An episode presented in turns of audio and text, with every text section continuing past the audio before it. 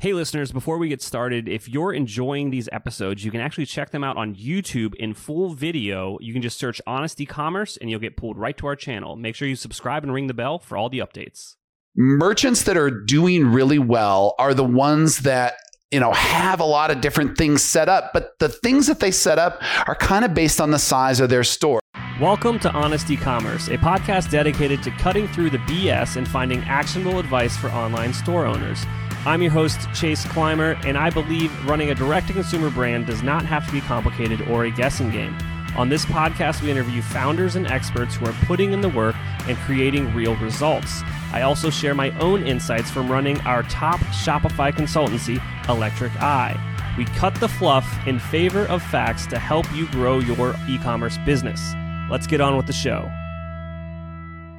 All right, everybody, welcome back to another episode of Honest E-commerce. Today, I'm bringing to the show an e-commerce email expert, and abandoned carts, SMS, all the good stuff. Dave, the founder of Recapture.io. Welcome to the show today, Dave. Thank you so much for having me back again, Chase. Uh, we had such a great conversation last time. I've been looking forward to this one for a while now.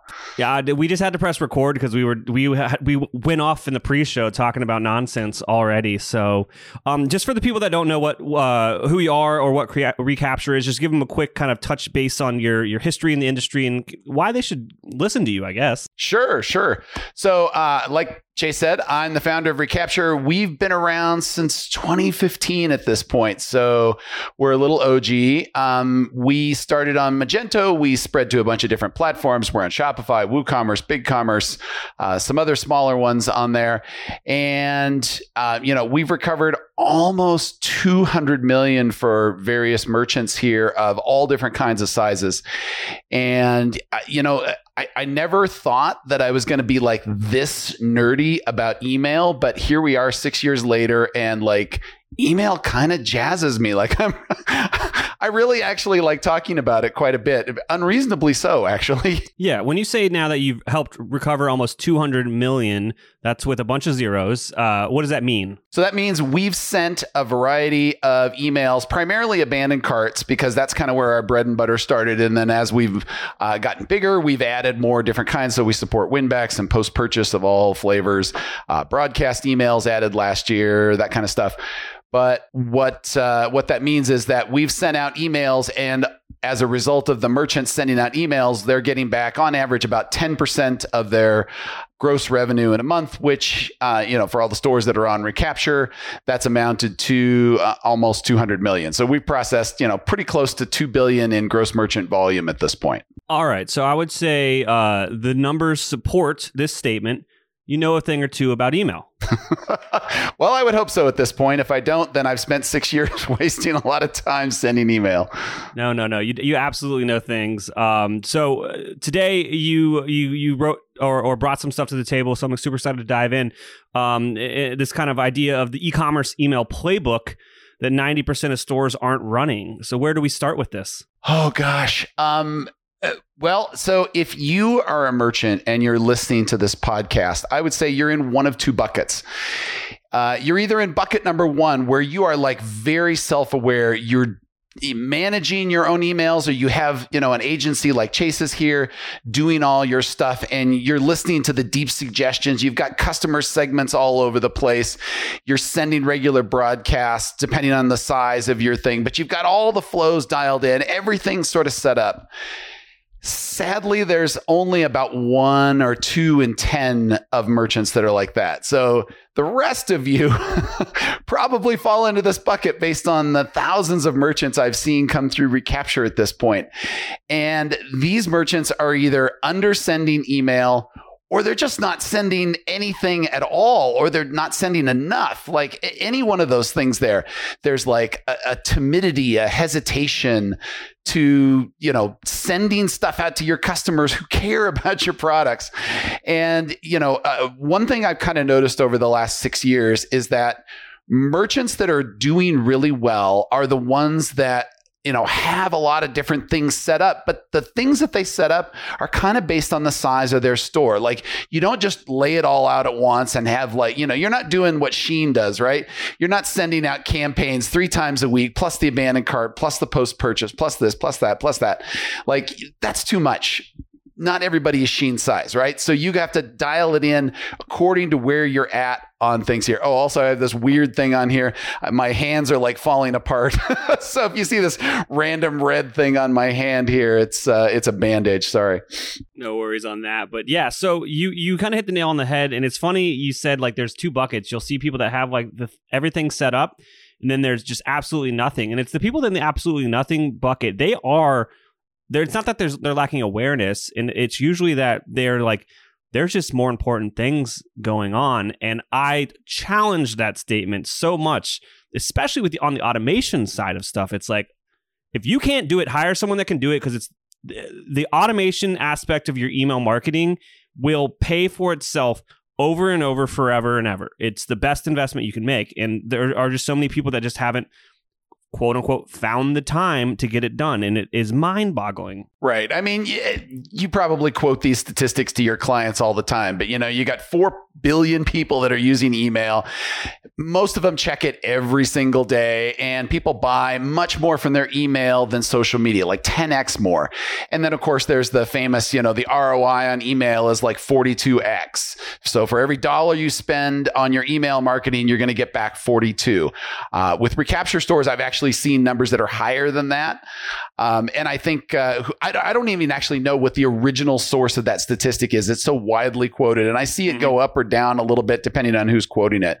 But you know, one of my to dos is to actually pull the actual number from recapture because my gut tells me it's actually bigger than that.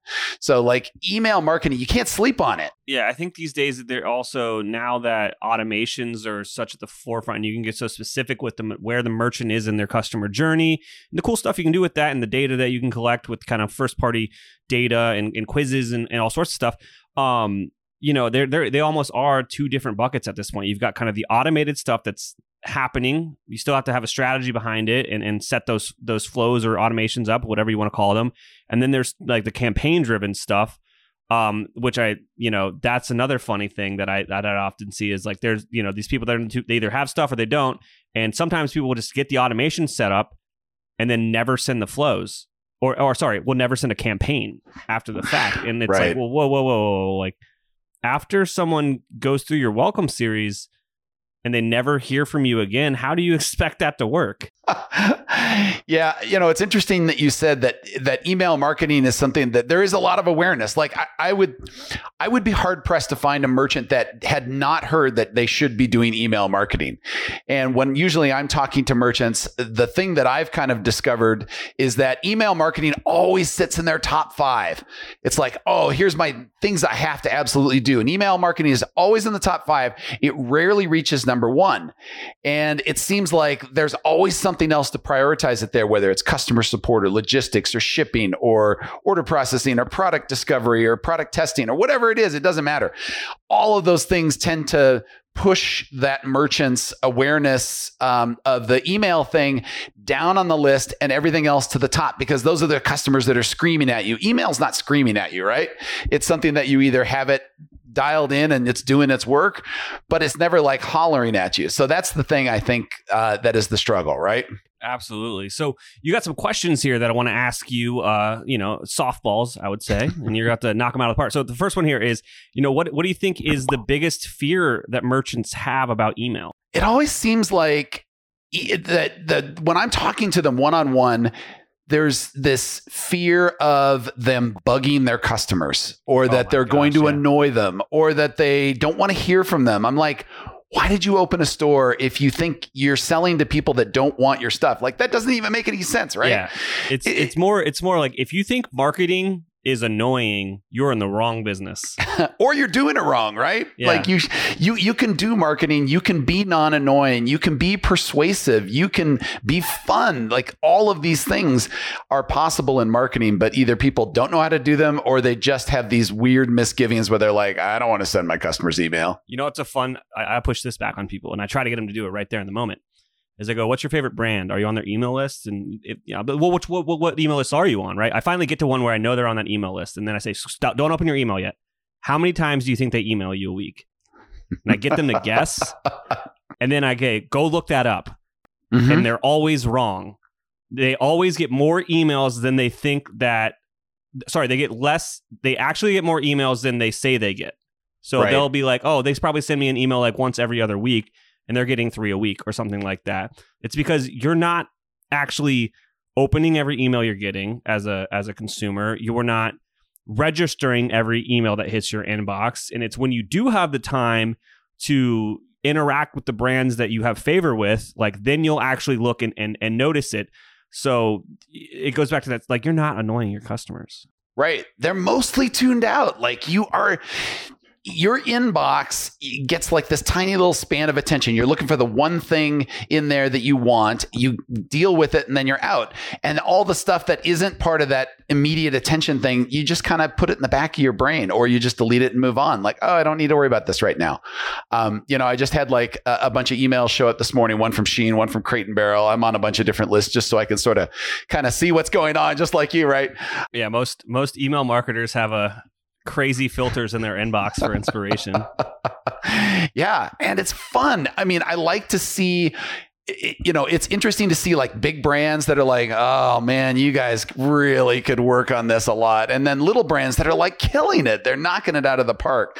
Uh, I love to see those two extremes in there. Oh, you ask any like indie freelancer email marketer that has some cool case studies under their belt, like, oh, like what is this Fortune 500 big brand name doing wrong? And they're going to be like, these 105 things. Like it's it's so funny. Like don't drive your strategy by what the top dogs are doing, or, or it, it's just some of them are on strategies that are a little bit dated. Especially, don't get me started on full picture emails.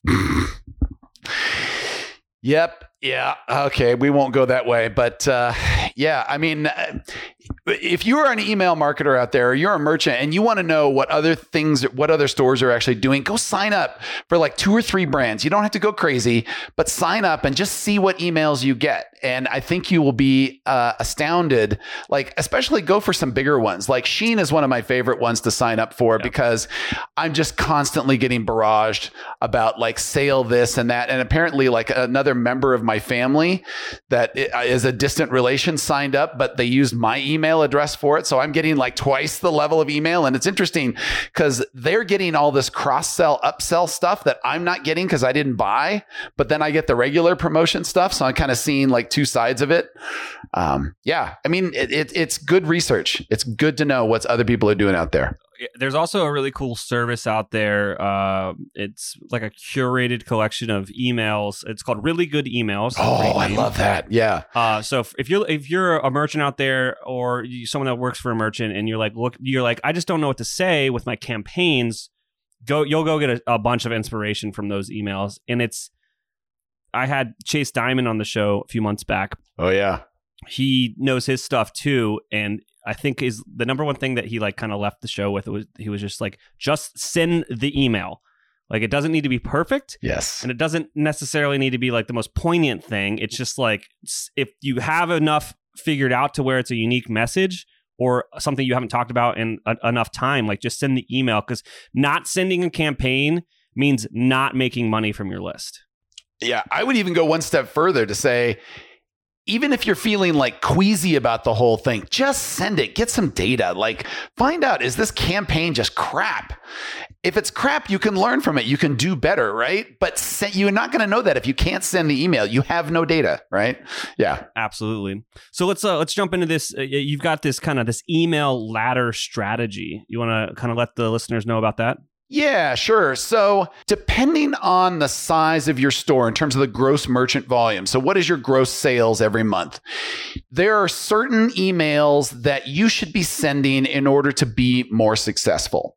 And it, it definitely changes as you move up the ladder. So, I've kind of broken it down. I got some notes here, so I'll look at those. Um, I broke it down into like zero to a hundred thousand, and these are annual numbers. So if you're making about a hundred thousand a year, this is kind of what you should have. And then from a hundred thousand to five hundred thousand, and from half a million to a million, and then a million above, and even above that, there's probably some you know strategies mm-hmm. and subtleties that you could probably talk to because I'll bet you've worked with more million plus brands than I have. But this is kind of like the sweet spot of stores that tend to be on recapture are the ones that hit these ranges. So I've seen a lot of this data. Um, so I like to kind of break it up into, you know, we start with a simple strategy and then you add to that strategy as you kind of move up the ladder. And so what does that mean? It means that you add more emails. So you're sending more stuff to your customers. So the absolute bare minimum, if you are like from zero to 100,000, you absolutely need to have a welcome series. You've got to have abandoned checkout and you should have some kind of a basic post purchase sequence. And on top of that, you should be doing some kind of promotional campaign.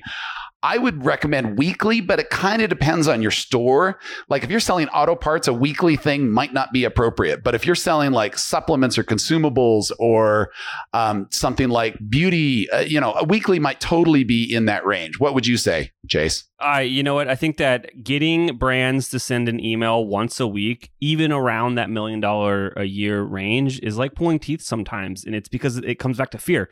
It's like we don't have, we don't know what to say. We don't have enough content to support this. And I'm like, between the number of made up holidays that are out there, whatever deal you're doing, the last piece of content you created, and whatever the heck your founder just did business wise that we can talk about, there's right there. I just made up eight emails I could send in one month right? But mm-hmm. it's the, there's this fear that it won't be good enough, and that is just unfounded. I think there's also a fear of I just don't know what to say. Like, uh, you know, because you got these busy founders, right? So maybe they have somebody who's doing their email marketing full time, or maybe they're the ones doing the email marketing. I have a lot of stores that are handling it themselves. Mm-hmm. And, uh, you know, they're so busy, they're like, I don't have time to send a birthday email to, you know, to talk about the company's birthday. I, you know, that's just not even on my radar right now. I'm trying to fill orders over here. What are you talking about? Absolutely. So I feel like there's some of that, and you have to kind of prioritize it. Clearly, you're not going to be, if you're struggling to get your time to handle all the logistics of the business, sending a weekly email might be too much.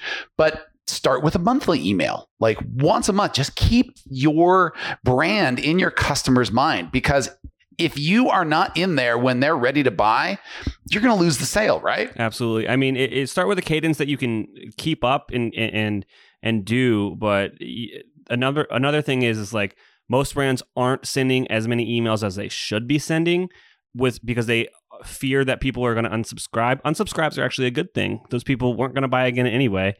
Um, and I heard someone say like if your unsubscribe rate from your like marketing uh, broadcasts or campaigns, whatever you want to call them, is less than 1%, send more. yeah, I love unsubscribes for that exact reason because it tells me, all right, I just got somebody off the list that was never going to buy. So now let's hit everybody else that's left. Like my list just got better because of that, right? Exactly. Yeah. And you know, the the emails that I just talked about, so there was only 4 if you're doing up to 100,000 a year three of those are automated. Like you set them up and that's it. You don't have to think about them anymore. The week, you know, the monthly promotional one or the weekly promotional one, that's the only one that really changes.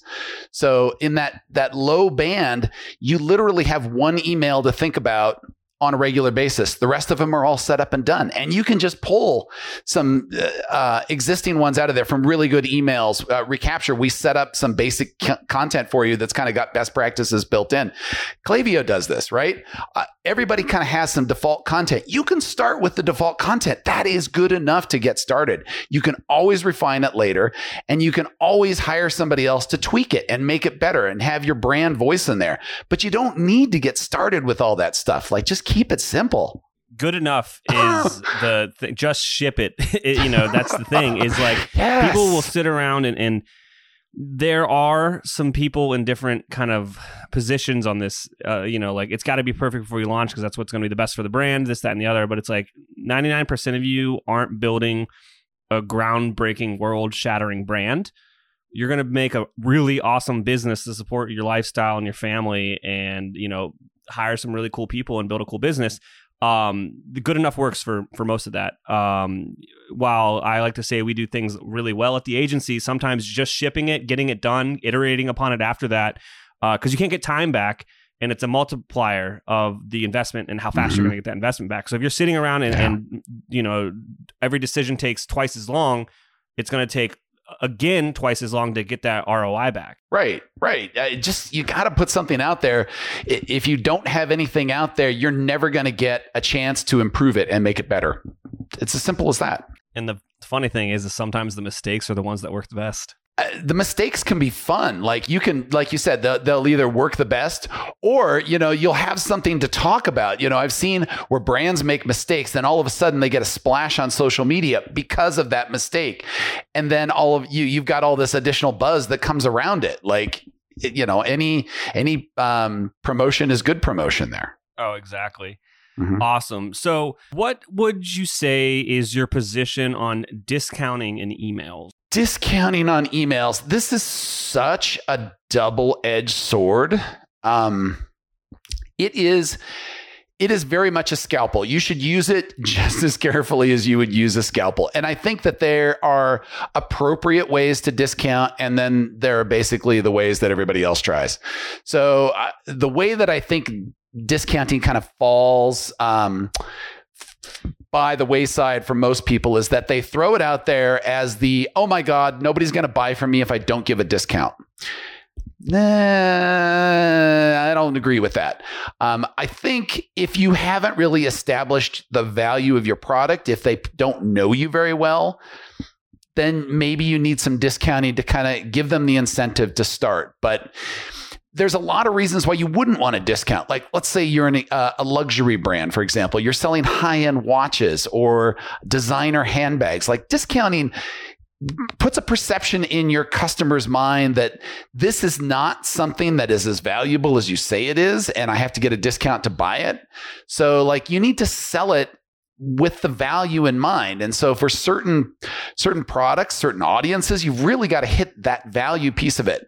Plus, I think that there are like at least a half a dozen better ways to deal with discounts than just offering a straight percent off because this is going to kill your margin, right? Mm-hmm. So if you're throwing out a 15% discount, that means your margins are getting cut by at least that much. So, you know, you have either got to some hella good math and a really good source for all of that stuff or you're just you know making your profit smaller and smaller which is going to make it harder for you to run your business. And when things like inflation hit or we get another covid thing and you know sales get wonky and you need some runway there like all of these things get screwed up by discounting right?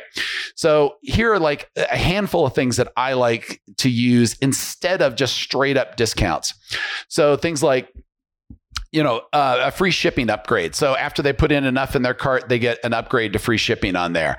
Um, you could do giveaways. So you could say, all right, um, you know, we want to give away like one thing, like my, but but pretty big. They could be like an Amazon gift card, or I've seen people do MacBook Airs, and then you get a bunch of people on your email list for that. So you could use that as a promotion. You can do a VIP program.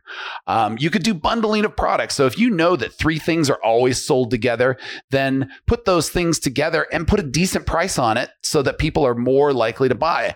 When I was doing um, digital downloads, our bundles were the best selling products that we had. It was it was obvious that there was so much more value in there because of the bundle. It just made it easier to sell. So that stuff does well. You know, buy one gift one, buy one get one. You can use those kind of things. Referral discounts. Uh, if you've got a strong social audience that you can promote to, that works pretty well.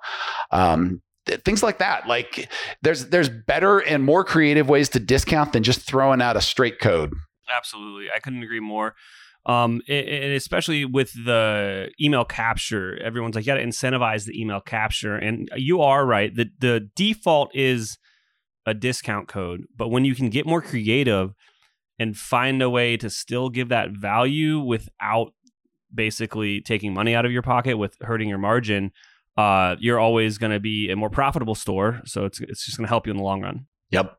Totally agree. Totally agree. Awesome. Dave, if someone was picking up what you were putting down today, where do they go? Where do they find you? What are you up to? Well, if you are interested in, you know, helping get that ladder strategy set up for your store, uh, you can come to recapture.io and we can hook you up. We're on all the major platforms. Uh, we've got a lot of default content that's out there. If you're ever like, gosh, I have no idea what I should be doing. Like you can actually contact me, the founder, and I'll help you get that strategy set up. So, you know, we're totally helpful in that regard. Um, I also tweet about email marketing and other random stuff like uh, gardening and home brewing on Twitter. So you can follow me at Dave Rodenbaugh. And uh, yeah, uh, feel free to just drop me an email as well, david at recapture.io. Awesome. Dave, thank you so much for coming on today.